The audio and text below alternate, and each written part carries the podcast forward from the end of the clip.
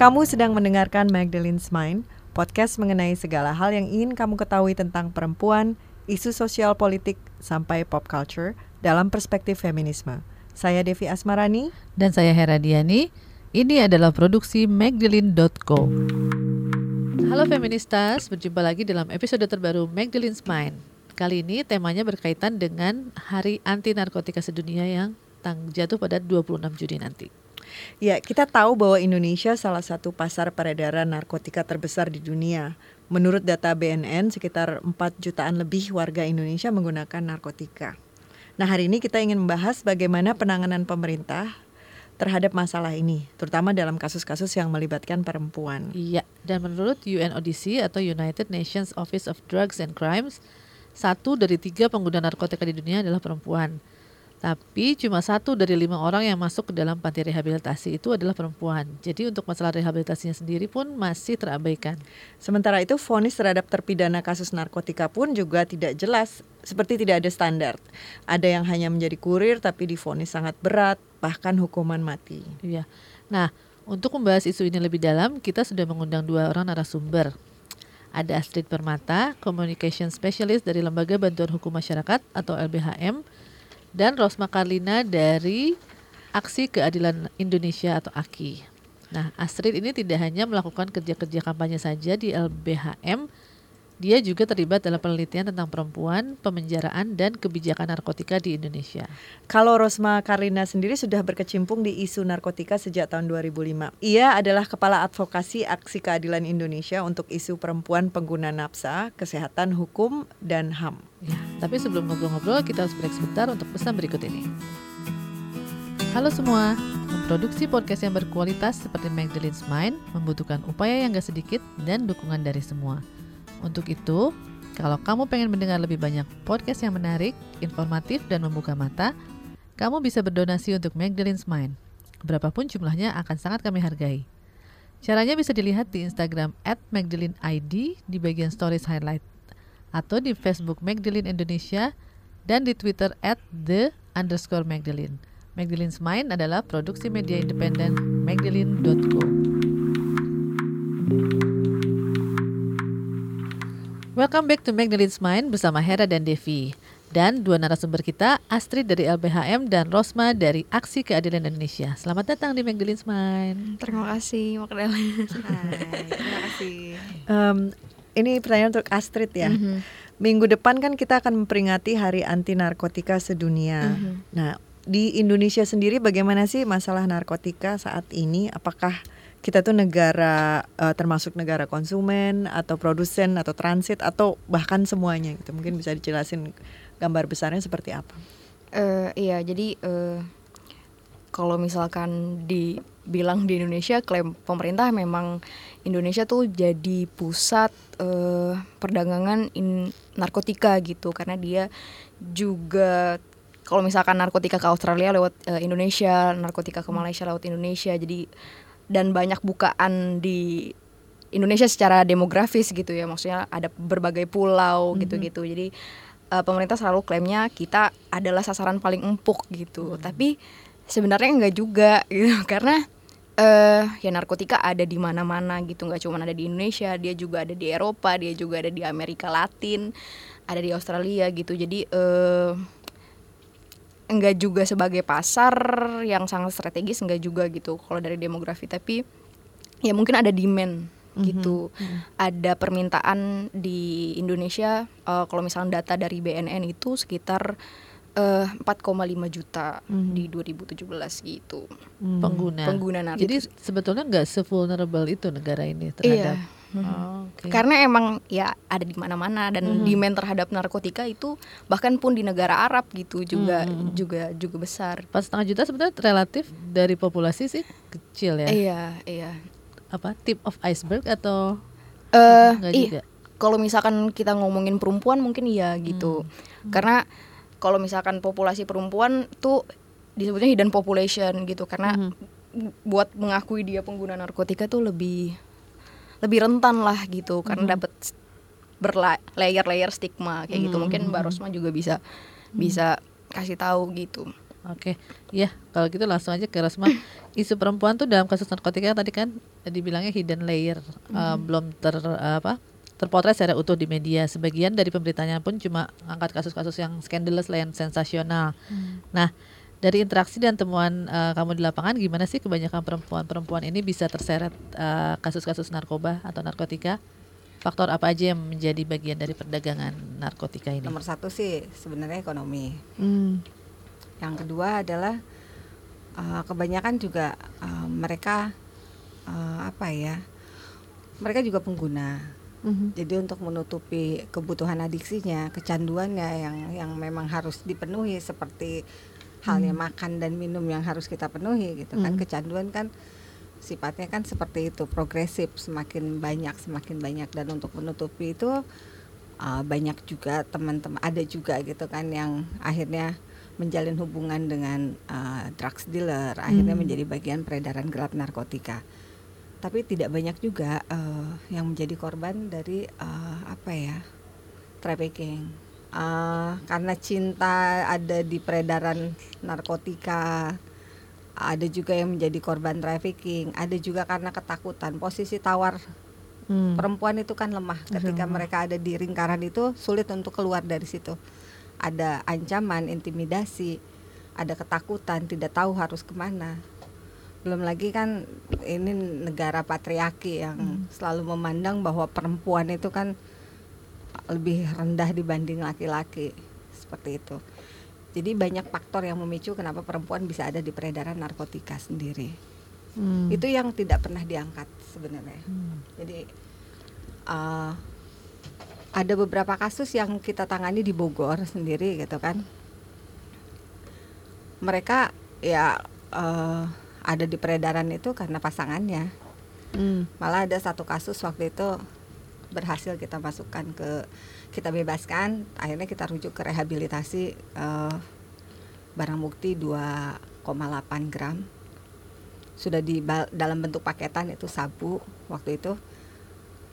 Terus pacarnya bilang bahwa itu barangnya punya dia dan dia nggak punya kuasa untuk mengatakan bukan loh itu punya kamu gitu kan, karena ada intimidasi di situ. Jadi yang disalahkan jadi yang perempuannya yang menjadi scapegoatnya gitu ya. Itu hal-hal yang banyak belum terungkap selama ini. Jadi kalau misalnya dilihat kenapa sih kasus ada peningkatan kasus perempuan di peredaran gelap narkotika, orang hanya melihat hal itu, tapi banyak juga yang terjadi bahwa mereka adalah korban tidak tahu apa-apa. Kayak diiming-imingin, tolong antarkan tas ini ke alamat ini, atau tolong bawa, dia tidak tahu apa-apa kalau itunya bawa barang itu adalah narkotika, akhirnya menjadi pengedar jatuhnya dan hukuman mati dan lain sebagainya, seperti itu. Jadi memang kalau bicara tentang narkotika itu rumit gitu kan. Apalagi pendekatan pemerintah kita juga masih punitif, lebih ke pemenjaraan gitu kan. Saking punitifnya, orang-orang terdekat ada diatur di undang-undang bisa masuk. Ya kayak misalnya saya seorang pecandu, ibu saya tahu saya seorang pecandu, tapi ibu saya tidak melaporkan saya bahwa saya menggunakan, ibu saya bisa kena pasal. Mengetahui tidak melapor. Itu bisa kena itu juga. Ada pasalnya. Penjara. Bisa. Oh, berapa tahun? 6 bulan sampai 1 tahun. Tetap aja. Kayaknya enggak adil ya. Tapi saya juga ingin tahu tentang baru-baru ini LBHM kan mengeluarkan hasil penelitian tentang perempuan dalam kasus narkoba. Dan di dalamnya itu ada temuan-temuan tentang pelanggaran yang dilakukan oleh aparat penegak hukum ya dalam dalam menegakkan hukum dalam kasus-kasus narkoba. Bisa diceritakan nggak apa saja sih temuannya? Iya, jadi setahun yang lalu LBHM itu mengadakan penelitian terkait tentang perempuan, pemenjaraan dan kebijakan narkotika di Indonesia. Nah, penelitiannya juga dilakukan di 2 negara ASEAN lainnya, yaitu Filipina dan Thailand gitu. Jadi penelitian ini hadir karena melihat jumlah narapidana perempuan itu semakin meningkat setiap tahunnya, khususnya di ASEAN gitu. Tak terkecuali di Indonesia gitu. Jadi persentasinya memang lebih kecil, tapi setiap tahun itu semakin. Kalau misalkan ditanya apa aja sih pelanggarannya gitu ya, itu mulai dari awal penangkapan sampai ketika dia dipidana gitu. Jumlah polisi yang ada di Indonesia itu kalau misalkan dibandingkan antara perempuan dan laki-laki itu sangat, perempuan tuh jauh lebih sedikit gitu. Hanya sebesar 5% dari jumlah polisi pada umumnya. Jadi banyak beberapa kasus kita temukan misalkan penggeledahan itu dilakukan oleh polisi laki-laki. Kebanyakan perempuan juga tidak mendapatkan pendampingan hukum. Jadi cuman sebesar 69% perempuan tindak pidana narkotika itu tidak mendapatkan pendampingan hukum di fase penyidikan. Dan mayoritas dari mereka itu bahkan nggak tahu tentang undang-undang narkotika gitu. Jadi mereka nggak tahu kalau misalkan gue make tuh gue kena pasal berapa ya gitu. Atau kalau misalkan gue menguasai narkotika di atas 5 gram tuh harusnya pidananya apa ya kayak gitu. Atau gue berhak nggak sih mendapatkan assessment rehab karena gue sebenarnya pengguna gitu. Jadi mereka tuh nggak no idea tentang undang-undang narkotika. Dan ini harusnya mereka ketahui kalau mereka ada pendampingan secara hukum, pendampingan gitu. Hukum ya. Iya, jadi mereka buta hukum dalam tanda kutip gitu ya. Terus karena pasal di narkotika juga ambigu, jadi itu jadi ladang buat aparat penegak hukum tanda kutip memeras perempuan tindak pidana narkotika ini gitu. Jadi nanti bisa dijelasin juga sama Mbak Rosma. Jadi ada pasal 127 yang sebenarnya itu pasal pengguna narkotika.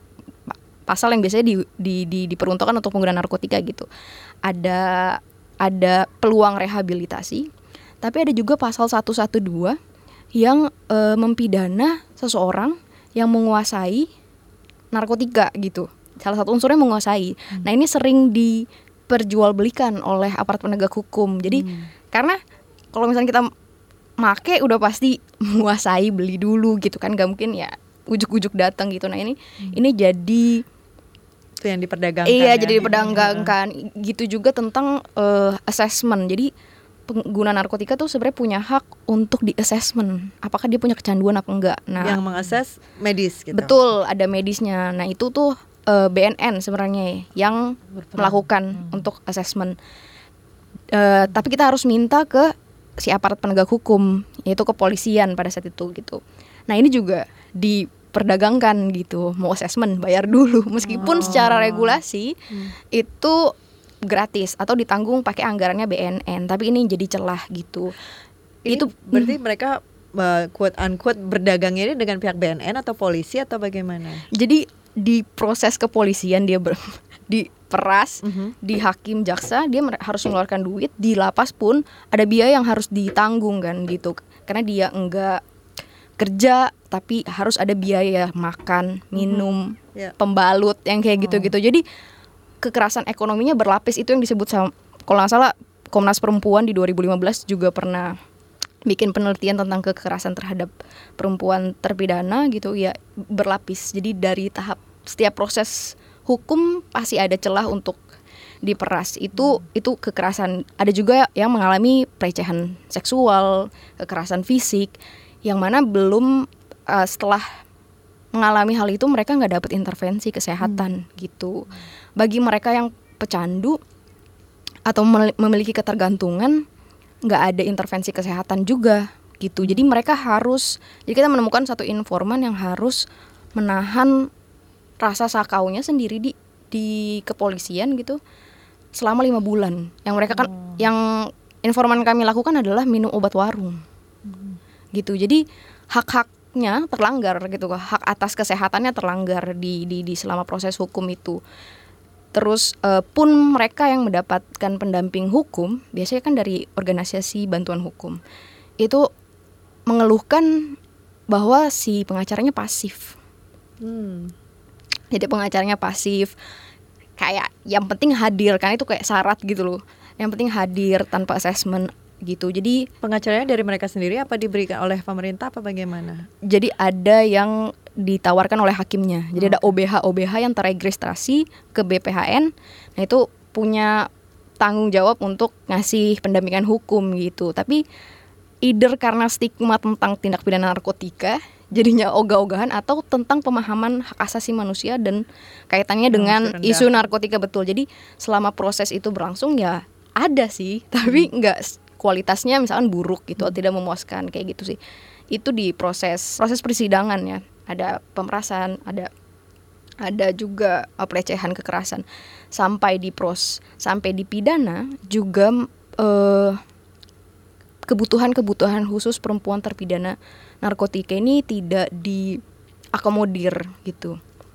Kayak misalkan pembalut, terus abis itu fasilitas kesehatan. Ini kita nggak berbicara cuma tentang fisik tapi juga psikologis, karena kebanyakan dari mereka adalah korban pemiskinan, korban kekerasan oleh pasangan intim gitu. Mereka juga, kebanyakan dari mereka juga 60% itu pengguna narkotika, which is punya kemungkinan untuk secara psikologis karena dia harus deal sama ketergantungannya sendiri gitu. Nah, itu yang kemudian tidak diperhatikan oleh pemerintah gitu. Jadi undang-undangnya punitif sekali. Pidananya tuh besar 4 tahun bahkan sampai pidana mati, tapi yang keluar dikit. Dan semakin lama semakin jadi penyakit kan maksudnya. Iya, jadi kalau misalkan kalau Mbak Rosma bilangnya kentut aja kita jadi emosi. Iya. Wow. Saking pening ya. Ini sama sekali enggak diliput oleh media ya. Aspek-aspek ini ya. Enggak nyangka sekompleks itu ternyata. Iya. Gitu. Oke, kita harus break dulu sejenak. Jangan kemana-mana dulu Feministas, nanti kita akan ngobrol lebih lanjut lagi tentang isu ini. Kembali lagi di Magdalene's Mind. Nah, Rosma bisa diceritain nggak apa aja yang dilakukan paralegal ketika mendampingi tersangka, dan mungkin ketika pertama apa aja yang step-stepnya atau apa yang kita dalam melakukan pendampingan hukum? Biasanya yang pertama kita lakukan adalah kita melakukan investigasi ke penyidik, ke keluarga, dan ke tersangka terkait kasus yang dihadapi oleh mereka, lalu melakukan press conference dengan tim, apakah ini bisa didampingi atau tidak. Ketika memang oke, kita dampingi. Faktor-faktor apa yang menentukan apakah bisa didampingi atau enggak gitu? Kalau kita kan karena memang kita kekurangan tenaga. Kita di Bogor kami melakukan pendampingan paralegal itu cuma berdua. Wow. Saya dan suami. Jadi kita melakukan pendampingan ini juga tidak ada donatur yang membayar kami. Jadi kita ngelakuinnya karena memang kita sudah komitmen mau ngebantu teman-teman yang bermasalah dengan hukum, dan ada satu LBH yang pengacaranya juga mau bantu. Ya, syarat-syaratnya sih ya, satu memang tidak terlibat di peredaran gelap narkotika, hanya pengguna. Kalau kita lebih mengutamakan adalah hak-haknya tersangka, seperti yang Acit bilang, kalau TAT itu hak. Jadi setiap pengguna nafsa yang tertangkap itu bisa mengajukan permohonan TAT. TAT itu tim asesmen terpadu. Jadi timnya itu BNN, kepolisian, medis itu bisa dokter dan psikolog. Jadi asesmen itu, TAT itu ada 2, jadi asesmen medis dan asesmen hukum. Di asesmen medis itu dilihat seberapa derajat tingkat keparahannya penggunaan dia, apakah dia harus direhabilitasi atau rawat jalan. Atau yang kedua adalah asesmen hukum, dia terlibat di peredaran narkotika atau tidak. Cuman permasalahannya adalah di Bogor dari 2014 sampai sekarang 2019, setiap kali kita memajukan keluarga untuk meminta permohonan asesmen, ditolaknya. Belum ada tim asesmennya, belum terbentuk. Jadi selama 5 tahun ini aku gak ngerti gitu mereka ngapain aja. Bener di undang-undang ada? Di undang-undang ada. Di peraturan menteri 7 institusi. Jadi bersama. Kalau mau minta asesmen itu 75 juta. Tes urin itu salah satunya. Sebenarnya tes urin itu kan alat bukti, bukan barang bukti. Justru ketika seorang pengguna nafsa tertangkap, tes urin hasil urinnya positif kan menentukan bahwa dia memang pengguna nafsa, dan itu justru membantu dia seharusnya untuk masuk rehabilitasi. Cuman yang terjadi kenyataannya adalah ketika orang dites urin malah takut gitu, aduh urinnya positif gitu kan, ya bagus dong positif berarti kamu memang benar pengguna nafsa gitu, kamu harusnya direhabilitasi. Cuman kebanyakan mereka juga dapat stigma, dapat bisikan-bisikannya dari teman-teman yang di dalam sel juga gitu kan, jadi itu sudah bisikan dari turun temurun, jangan mau urin, tes urin gitu, jangan mau pakai pengacara karena nanti malah tambah sulit. Gitu. Jadi bisikan-bisikan itu sebenarnya terjadi dari teman-teman pengguna juga. Jadi sesama tahanan gitu yang memang sudah dengar dari si A, si B, si C yang katanya gitu kan. Hak-hak itu yang kita utamakan adalah kesehatannya. Jika dia memang punya kebutuhan khusus kayak misalnya dia terapi metadon, itu kan nggak boleh putus. Jadi kita advokasi bagaimana metadon itu bisa masuk ke dalam penjara dan dia bisa tetap terapi metadonnya, ARV, obat hepatitis C, itu kan nggak boleh putus. Jadi kita lebih advokasi ke isu kesehatannya. Kalau selama ini sih yang sejauh yang kita lihat kepolisian di tingkat atas, pemahaman itu sudah masuk sebenarnya, sudah tahu mereka semua. Tapi tidak diterapkan ke jajaran yang paling bawah. Mereka sebenarnya kepolisian sudah tahu bahwa asesmen itu adalah hak gitu kan. Tapi ya itu masing-masing kehakiman punya peraturannya sendiri, punya perma. Kejaksaan punya seja. Polisi punya perkap, BNN punya perka. Jadi masing-masing punya peraturannya sendiri yang akhirnya tumpang tindih. Itu yang membuat advokasi kami memang banyak mentah gitu kan, lebih banyak tantangannya. Jadi kalau buat kami sih lebih memudahkan ketika memang melakukan pendampingan hukum, kita ngelihat lebih ke advokasi kesehatannya karena lebih masuk gitu kan. Pernah juga mendampingi seorang perempuan pengguna nafsa yang tertangkap, kebetulan dia HIV positif, terus dia dapat head, polisinya takut buat ngasih pembalut, terus akhirnya dari itu kan polisi masih proses penyidikan, belum masuk sel tahanan, jadi masih di atas, di lantai 2. Jadi kita tuh dari atas, dari luar tuh dari kantin ngelemparin pembalut ke atas, ke ruang sana buat dia biar dapat pembalut. Sangat nggak manusiawi banget ya. Yes, terus ada juga teman yang ketika dapat, terus obatnya pembalutnya dilempar dari jauh gitu kan ke sel tahanan, ini saking takutnya. Ya ampun. Informasi ini sudah 2019 gitu kan.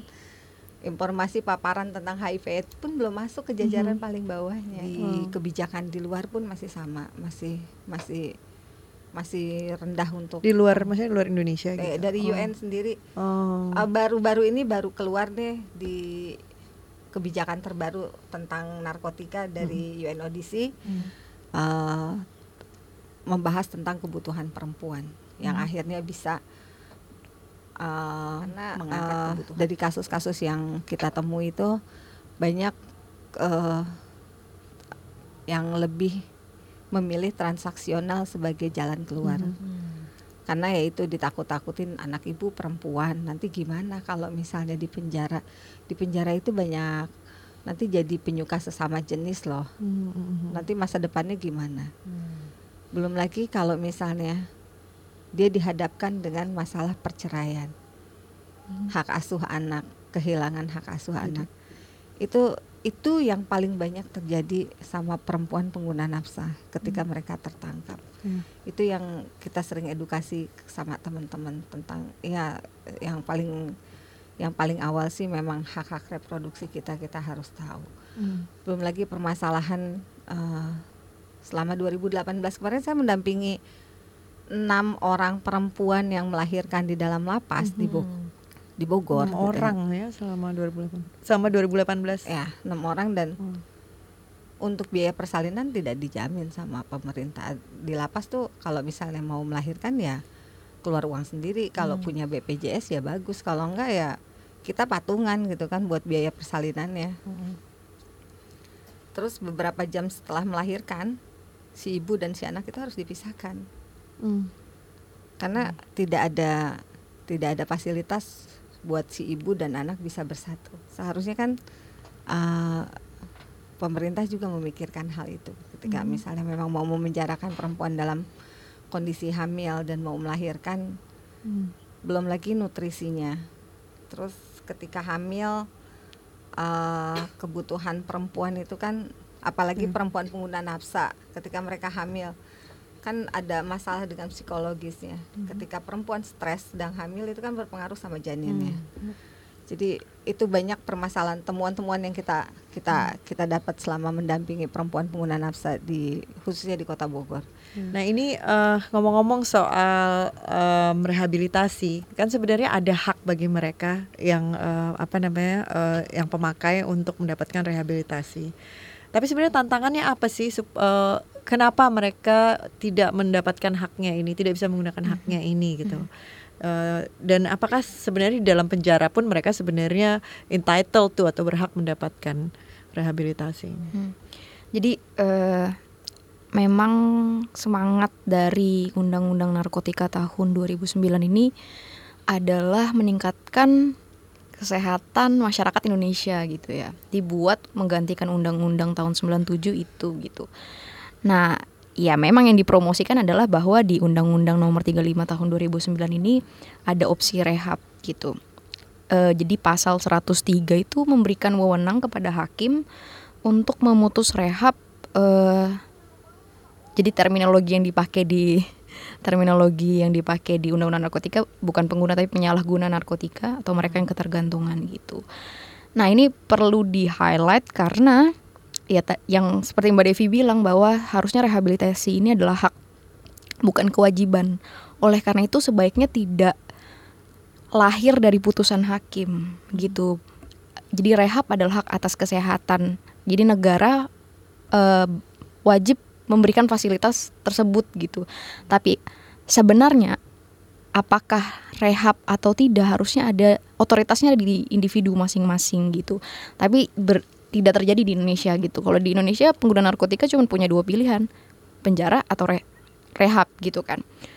Nah, di pasal 127 juga memiliki opsi pengguna narkotika itu harus direhab gitu. Juga ada kebijakan-kebijakan turunan seperti surat edaran Mahkamah Agung, surat edaran Jaksa Agung, surat edaran Bareskrim dan peraturan bersama 7 institusi yang memfasilitasi atau mendorong aparat penegak hukum untuk memprioritaskan opsi rehab dibanding pidana gitu kan.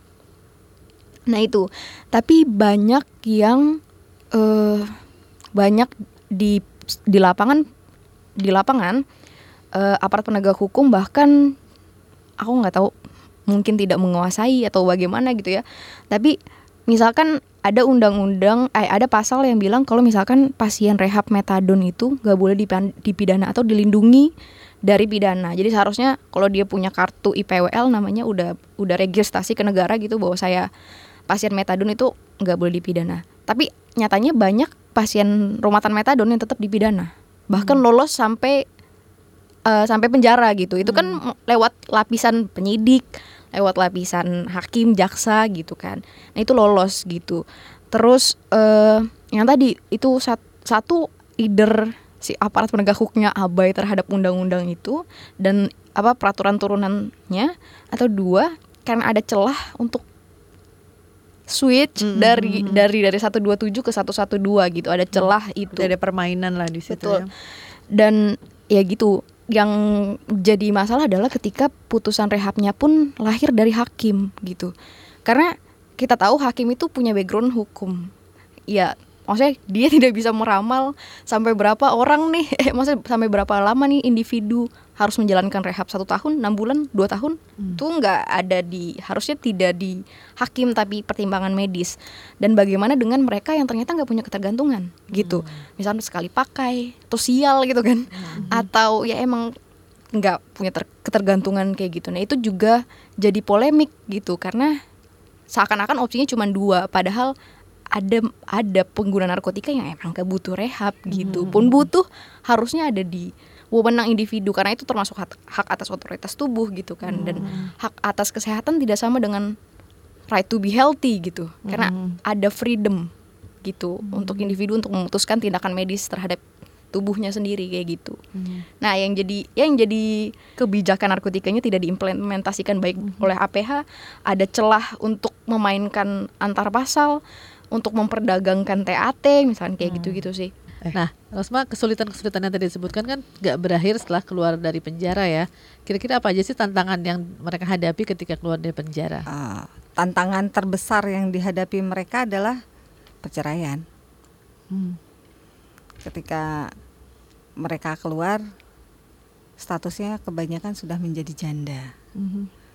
Mereka harus mendapatkan 2 kali sidang untuk narkotikanya dan sidang pernikahannya. Terus kehilangan hak asuh anak. Selain itu tantangan terbesarnya adalah ya stigma dan diskriminasi yang terjadi di masyarakat, khususnya di keluarga sendiri itu besar sekali. Karena kan balik lagi ke budaya patriarki yang menganggap bahwa perempuan adalah sosok yang keibuan. Ketika keluarga melihat bahwa ternyata dia ada seorang pecandu keluar dari penjara gitu kan, keluarga malu lebih sebenarnya ketika laki-laki keluar dari penjara mungkin keluarganya juga malu gitu, tapi ekstra malu kalau perempuan yang keluar dari penjara karena tidak ada support system buat perempuan ketika mereka sudah keluar dari penjara. Selama ini belum banyak NGO atau LSM di Indonesia yang fokus pada isu perempuan, apalagi melakukan pendampingan ketika perempuan itu keluar dari penjara harus ngapain.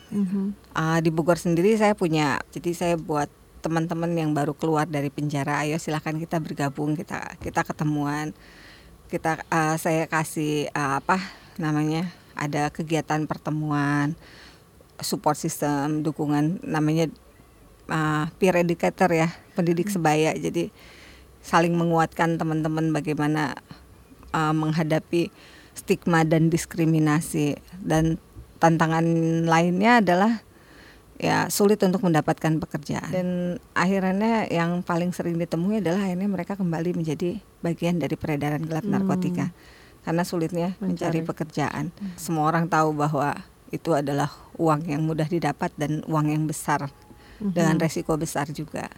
Jadi tantangan terbesarnya yang ditemui oleh perempuan pengguna nafsa yang baru keluar dari penjara adalah bagaimana mereka mendapatkan support system, dukungan, bahwa mereka juga butuh dukungan, bahwa dukungan sosial, terutama dari masyarakat, bahwa mereka juga adalah bagian dari masyarakat yang harus bisa diterima oleh masyarakat gitu. Kita perlu break dulu nih nanti, tapi setelah ini kita pengen ngobrol-ngobrol lebih lanjut tentang perundangannya dan gimana sih peran badan pemerintah yang harusnya mengurusi isu ini gitu ya. Kemudian yang berkaitan dengan narkoba, ini saya menjawab apa yang tadi direkomendasikan oleh keputusan di dalam Mukernas P3 kali ini. Sudah berapa yang dihukum mati? 2 tahun ini saya lupa, mungkin ada 18. Tapi sekarang memang Polri, BNN, betul-betul sekarang ini tegas. Sudah saya sampaikan, sudahlah tegasin saja. Terutama pengedar-pengedar narkoba asing yang masuk, kemudian sedikit melawan, sudah langsung ditembak saja.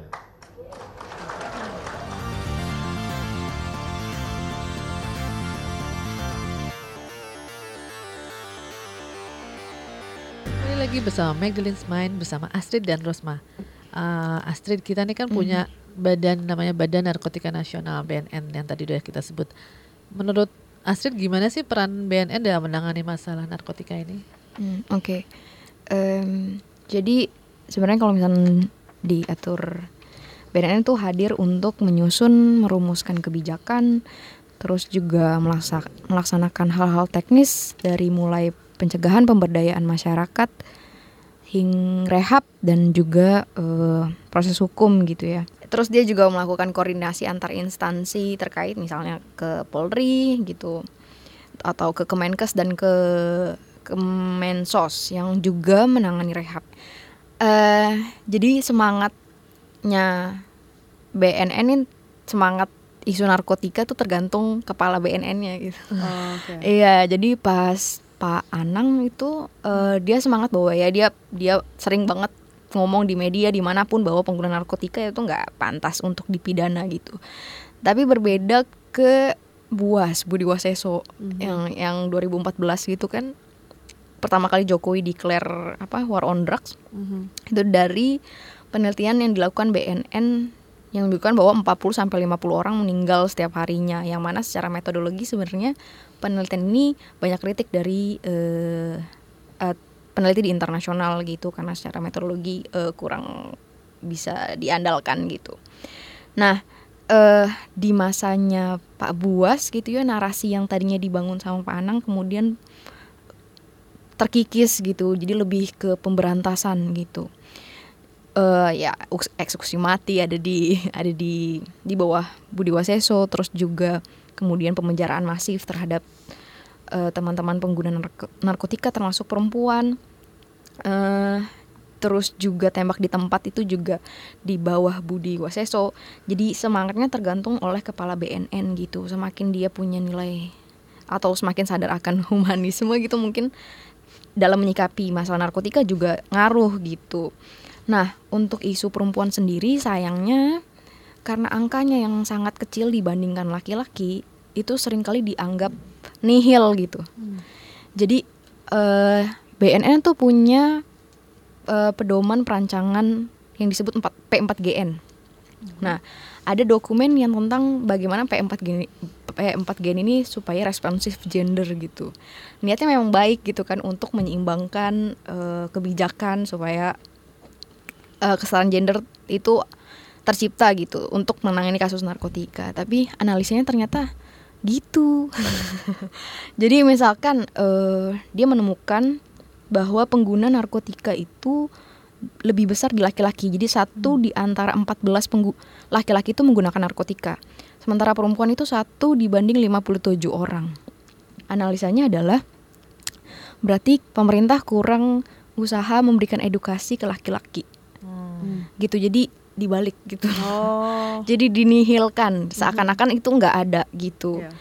Terus penting sekali untuk melakukan edukasi kepada laki-laki dan memastikan mereka nggak melakukan penyalahgunaan maupun terlibat dalam sindikat narkotika, karena mereka kepala keluarga. Oh. Diharapkan dapat menyalurkan hal itu ke anggota keluarganya yang lain, kayak gitu. Jadi analisanya, walaupun disebutnya adalah responsif gender, analisanya sangat patriarkis, betul, ya. Sangat patriarkis. Gender role yang sangat sangat patriarkis.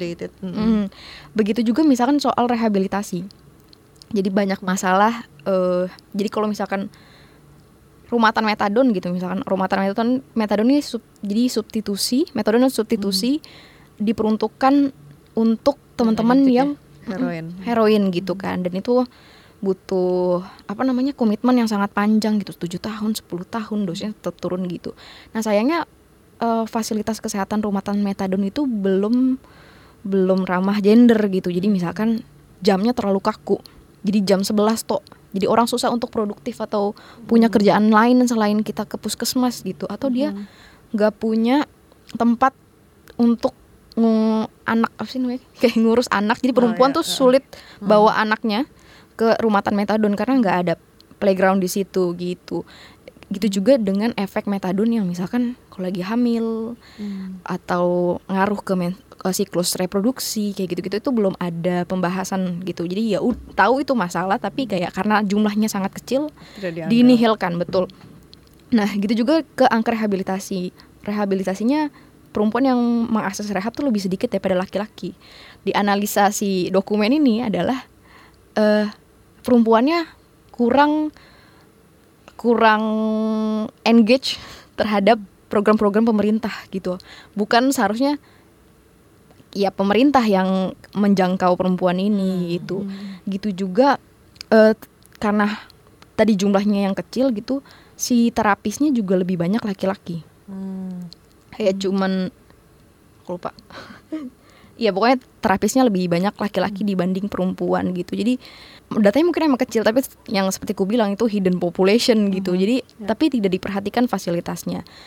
Terus juga BNN sudah menyadari bahwa di 2014 dia bilang ke media, perempuan yang punya pendidikan rendah dan ekonomi yang rendah itu rentan dieksploitasi oleh sindikat narkotika.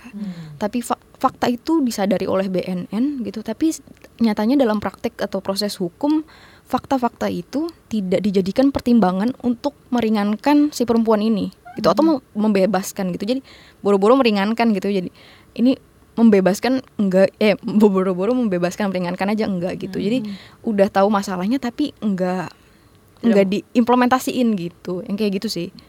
Jadi ada masalah tapi analisanya salah, atau ada masalah tapi tidak melakukan apa-apa kayak gitu. Dalam penanganan kasus narkoba kan menggunakan Undang-Undang Nomor 35 ya. Apa yang perlu diperbaiki dari undang-undang ini gitu? Iya, jadi Undang-Undang Nomor 35 tahun 2009 nih segitu punitifnya, tadi kata Mbak Rosma bilang ada pasal buat orang yang mengetahui tapi tidak melapor gitu. Pidananya beragam, mulai dari opsi rehabilitasi hingga pidana mati gitu. Ada juga seumur hidup. Nah, dia pun pidananya sampai pidana mati gitu.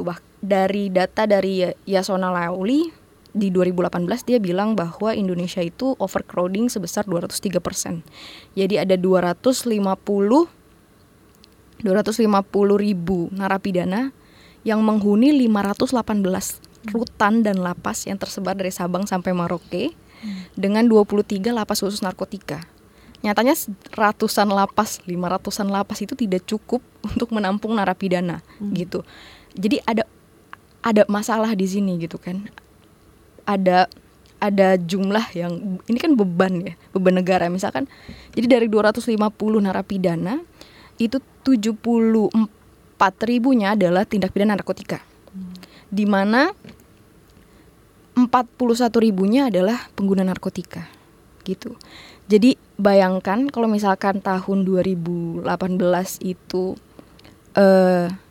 narapidana makan tuh 15.000 sehari. Untuk pengguna narkotika yang jumlahnya 41.000 itu menghabiskan 600 miliar rupiah per hari. Itu baru makan aja kan? Makan. Belum gaji petugas, anggaran kebersihan, listrik, segala macam tetek bengek. Itu gimana gitu kan? Itu ada yang salah, ada masalah di sini. Itu kos, baru di kos anggaran, tapi ada kos sosial, kos psikologis yang enggak cuma ditanggung oleh negara tapi juga keluarga terpidana. Gitu. Mereka harus bayar uang telepon ke keluarga untuk jalin, dan itu kan bertahun-tahun. Jadi kalau penelitiannya LBHM rata-rata tuh dipidana 6 sampai 7 tahun gitu. Sementara setiap hari pasti ada aja yang ditangkap dan masuk penjara gitu. Saking ramenya nih kasus narkotika, kita temuin ada yang cuman 15 menit di sidangnya gitu. Wow. Jadi kebayang lebih lama mesen di restoran ya. Jadi kebayang apa namanya, segitu bebannya. Expect apa sih dari persidangan yang 15 menit gitu? Bisa buktiin apa gitu kan? Apalagi dengan aparat penegak hukum yang korup, terus kayak gitu, pelanggaran-pelanggaran yang sebelumnya gitu, menghasilkan apa gitu. Jadi ada beban. Apa yang bisa dilakukan revisi undang-undang narkotika gitu. Jadi semangatnya udah bukan lagi punitif, karena ini ada beban negara yang gak kelar-kelar kalau misalkan semangatnya menjarain orang gitu. Dan perlu diingat bahwa memenjarakan orang itu gak cuma memindahkan orang dari rumah ke rutan, tapi dia juga mengambil sumber ekonomi anggota keluarga. Dia mengambil support system, misalkan kalau perempuan punya anak kan, punya ketergantungan gitu-gitu. Dia mengambil relasi itu gitu. Pasti ada relasi yang berubah gitu antara perempuan narapidana dengan anaknya, perempuan narapidana dengan orang tuanya. Di zaman patriarki kayak gini, maksud di dunia patriarki gini, kadang-kadang orang tua tuh sama perempuan, sama anak perempuan berbeda kan, sama anak laki-laki lebih protektif. Ketika anak perempuannya bandel tanda kutip, apalagi narkotika, ada rasa kekecewaan yang segitu hukumannya besar, lebih besar biasanya. Segitu besarnya ke anak ini gitu. Kita temuin ada yang kayak ibunya nggak mau ngomong 2 tahun. Gitu, ibunya nggak mau ngomong karena saking kecewanya gitu sama anak perempuannya yang ya, kalau anak perempuan manis gitu-gitu kan, yang kayak gitu. Nah jadi perlu dipertimbangkan bahwa dalam isu narkotika pemerintah mengurusi manusia dengan segala kekompleksitasannya. Ini bukan hanya tentang hukum, tapi ini juga tentang kesehatan, tentang sosial, tentang psikologi. Apa sih ada reason kenapa perempuan ini memakai narkotika? Ada beberapa yang proses healing karena mendapatkan kekerasan gitu kan, atau apa namanya, dia emang, kalau yang kita temuin ada peran ganda, jadi harus kerja di luar, pulang harus nyuci piring, ngurus rumah dan segala macam, itu butuh kekuatan ekstra yang dia temukan kemudian disabu gitu. Terus juga kenapa, mungkin karena pemiskinan kayak gitu-gitu, atau mereka nggak tahu hukumnya, oh ternyata kayak gini dipidana ya kayak gitu. Jadi ada reason di belakang itu gitu, dan pemerintah nggak boleh tutup mata gitu. Ini nggak soal tentang hukum, tapi ini tentang manusia dengan segala kekompleksitasannya gitu sih. Yang bisa dilakukan dekriminalisasi penggunaan narkotika itu yang paling dekat gitu. Tapi sampai saat ini belum ada apa namanya wacana untuk merevisi itu. Udah ada di DPR, tapi kayaknya mungkin penggunaan narkotika dekrim dalam bentuk rehab gitu. Yang mana kan sebenarnya yang tadi ku bilang, kalau misalnya itu hak atas kesehatan, itu menyalahi hak atas kesehatan, karena harusnya voluntary gitu, bukan mandatori atau melalui putusan hakim gitu sih. Rosma, tadi kita udah bahas juga hukuman yang dijatuhkan oleh aparat penegak hukum ini nggak membuat angka penyalahgunaan narkotika berkurang, malah tiap tahunnya terus saja mengalami peningkatan. Nah, cara apa sih sebenarnya yang lebih efektif untuk diterapkan untuk mengurangi angka penyalahgunaan narkotika? Regulasi sih sebenarnya jawaban paling enaknya. Regulasi, tapi ya itu masih jauh ya, karena kita kebentur sama norma dan segala rupanya di dan Indonesia politik ini juga. Politik juga. Dan pasti yang lebih jelas sih, yang lebih pasti akan merusak dapur-dapur aparat penegak hukum jika regulasi itu betul. Dilaksanakan. Karena mereka akan miskin nantinya. Ya, sebenarnya kan untuk mengurangi angka kita bisa melakukan lebih ke hukuman sosial misalnya kan. Denda atau hukuman sosial seperti yang dilakukan di negara-negara lain, yang kita juga tahu ada banyak berita bahwa sekarang di Belanda penjara sudah kosong, jarang melakukan pemenjaraan lagi gitu kan, karena lebih banyak memanusiakan manusia dibanding dengan penjara gitu kan.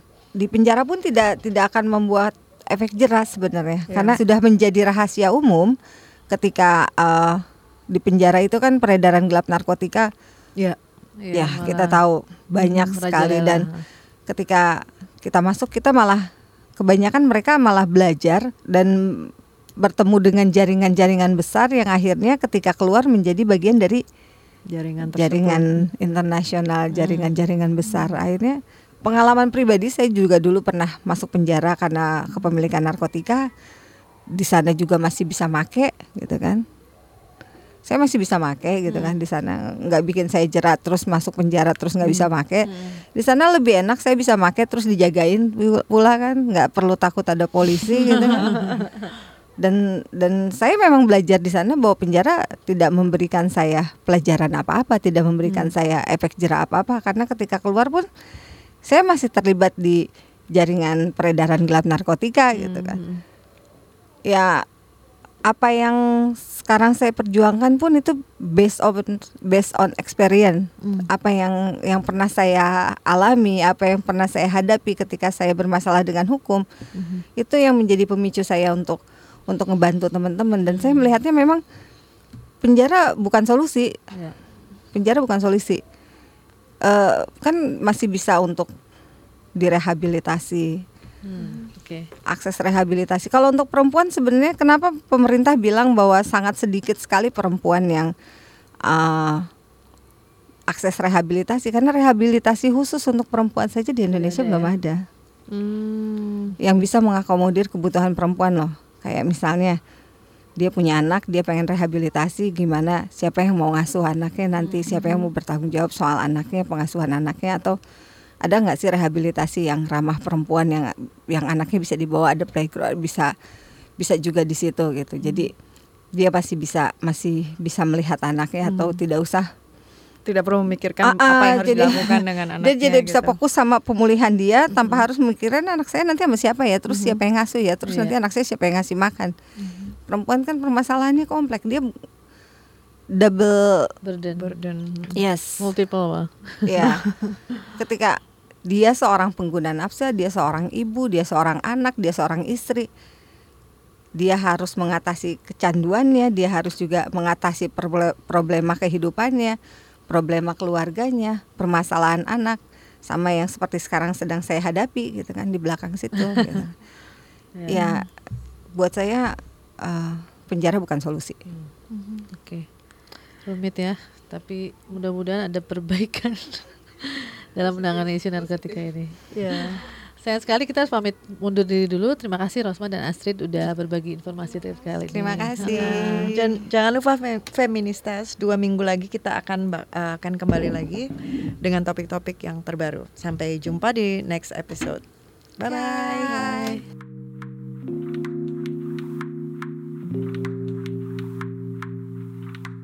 Magdalene's Mind direkam di studio kantor Berita Radio di Jakarta dan bisa didengarkan di aplikasi KBR Prime yang bisa diunduh di App Store dan Google Play. Follow kami juga di SoundCloud, Spotify, dan Castbox. Dipandu oleh Devi Asmarani dan Hera Diani bersama produser Elma Adisha. Magdalene's Mind adalah produksi web magazine Magdalene.co, a slanted guide to women and issues. We aim to engage, not alienate.